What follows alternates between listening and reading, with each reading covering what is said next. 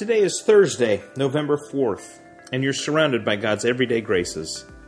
Take a deep breath now and give Him thanks. Romans 5 8. While we were still sinners, Christ died for us.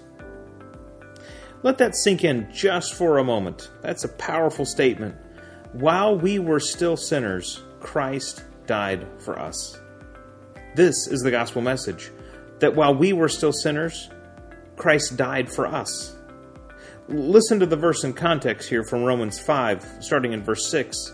At just the right time, Christ died for ungodly people.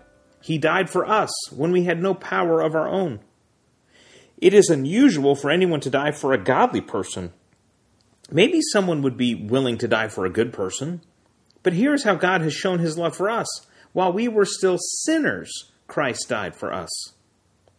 Now we get the picture, right? We were dead in our sin. We were separated from God by our sin. We were weakened by the sickness of our sin. And yet it was in this moment when we were at our worst, God was at his best. He came to save us by sending his son Jesus to die on the cross. Now, often we assume that this is where it ends, but Paul goes on. He writes in Romans 5, we'll pick up in verse 9, saying this since we have now been justified by his blood, how much more shall we be saved from God's wrath through him? For if, while we were God's enemies, we were reconciled to him through the death of his Son, how much more, having been reconciled, shall we be saved through his life?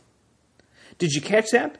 Paul says that before Christ came, we were enemies of God because of our sin.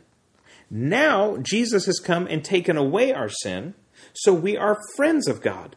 We are sons and daughters of God.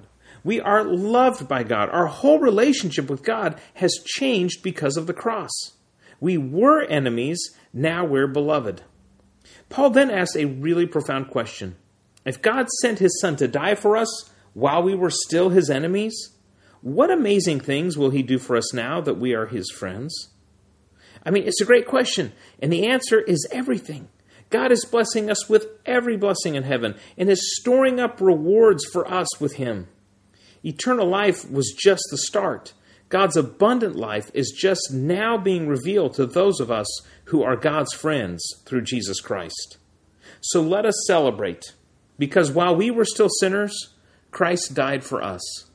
While we were still sinners, Christ died for us. While we were still sinners, Christ died for us.